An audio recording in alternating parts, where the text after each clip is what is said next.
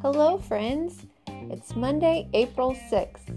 I hope you all had a great weekend and had lots of fun. Today is your first day of virtual learning. I hope all goes well and you enjoy those activities. Um, I have something that Santiago shared with me. It's um, a challenge he gives to us all. It's called Guess My Drawing. Here's what you'll need pencil or colors and paper.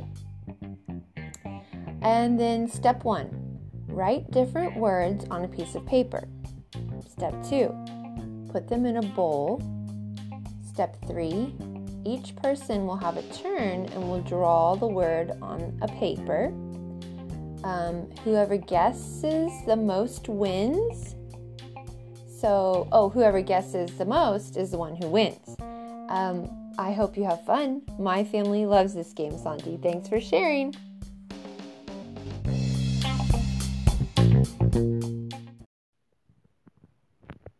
Like I said before, April is Poetry Month. And in honor of that, um, I'm going to share some more, another poem with you. This one is called A Pattern of My Favorites.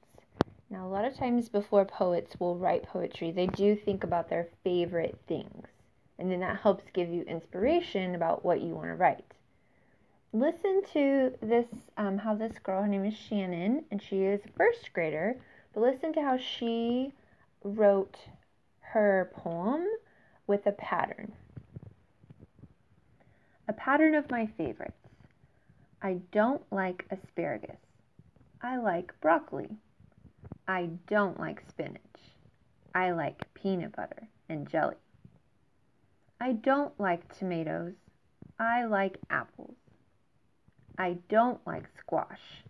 I like French toast. I don't like avocados.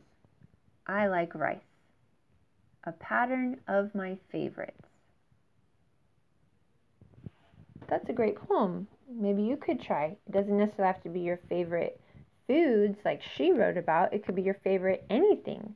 And you could have that pattern of things you don't like versus things you do like. It's easy to write poetry. Have fun trying.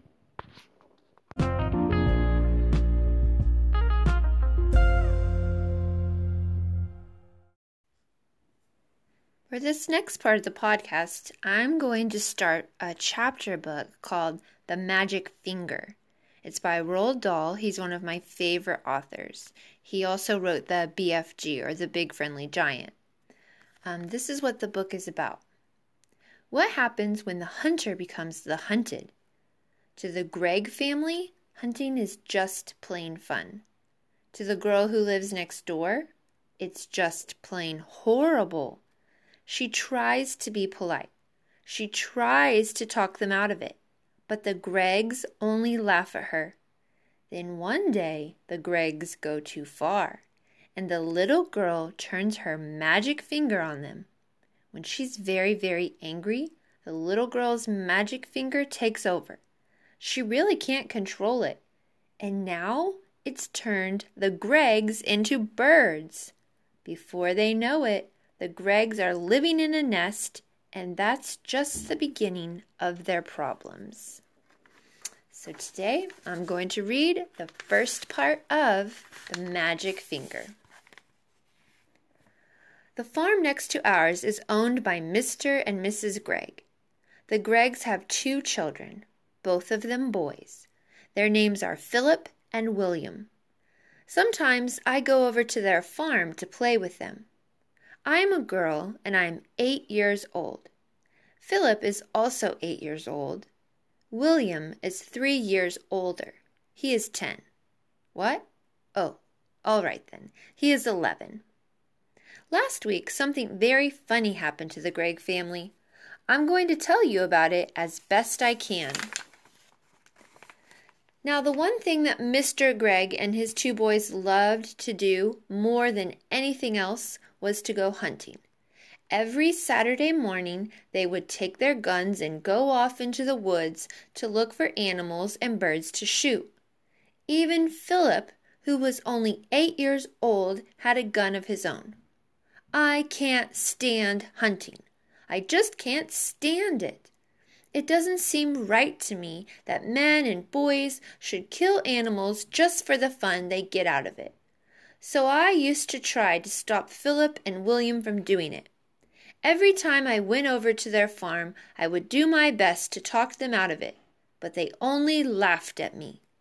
I even said something about it once to Mr. Gregg, but he just walked on past me as if I wasn't there. Then, one Saturday morning, I saw Philip and William coming out of the woods with their father, and they were carrying a lovely young deer. This made me so cross that I started shouting at them. The boys laughed and made faces at me, and Mr. Gregg told me to go home and mind my own P's and Q's. Well, that did it. I saw red and before I was able to stop myself, I did something I never meant to do. I put the magic finger on them all. Oh dear, oh dear. I even put it on Mrs. Gregg, who wasn't there. I put it on the whole Gregg family. For months I had been telling myself that I would never put the magic finger upon anyone again not after what happened to my teacher, old Mrs. Winter. Poor old Mrs. Winter. One day we were in class, and she was teaching us spelling. Stand up, she said to me, and spell cat. That's an easy one, I said. K A T. You are a stupid little girl, Mrs. Winter said. I am not a stupid little girl, I cried. I am a very nice little girl. Go and stand in the corner, Mrs. Winter said.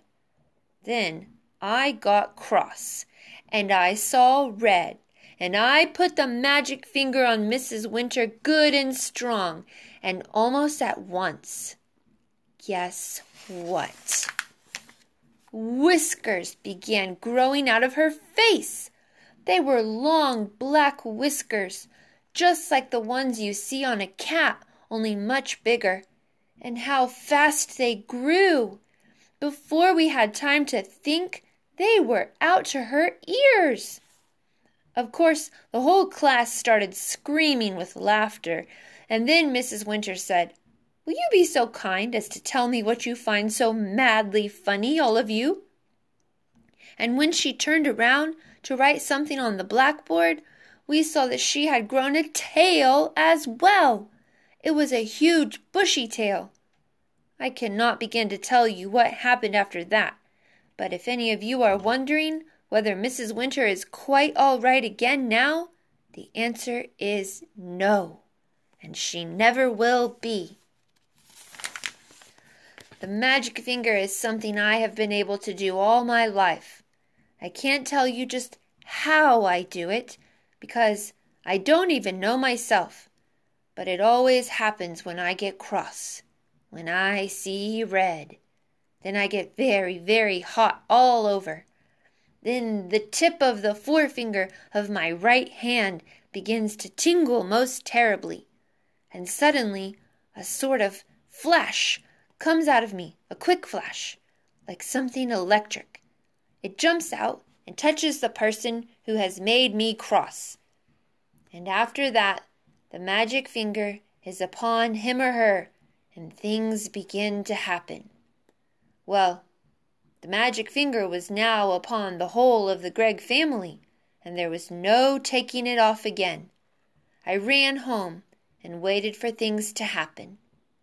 They happened fast. I shall now tell you what those things were.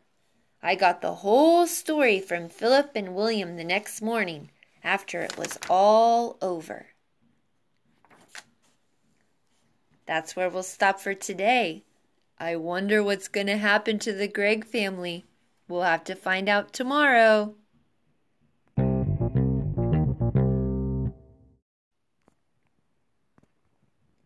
Well, have a great day, friends.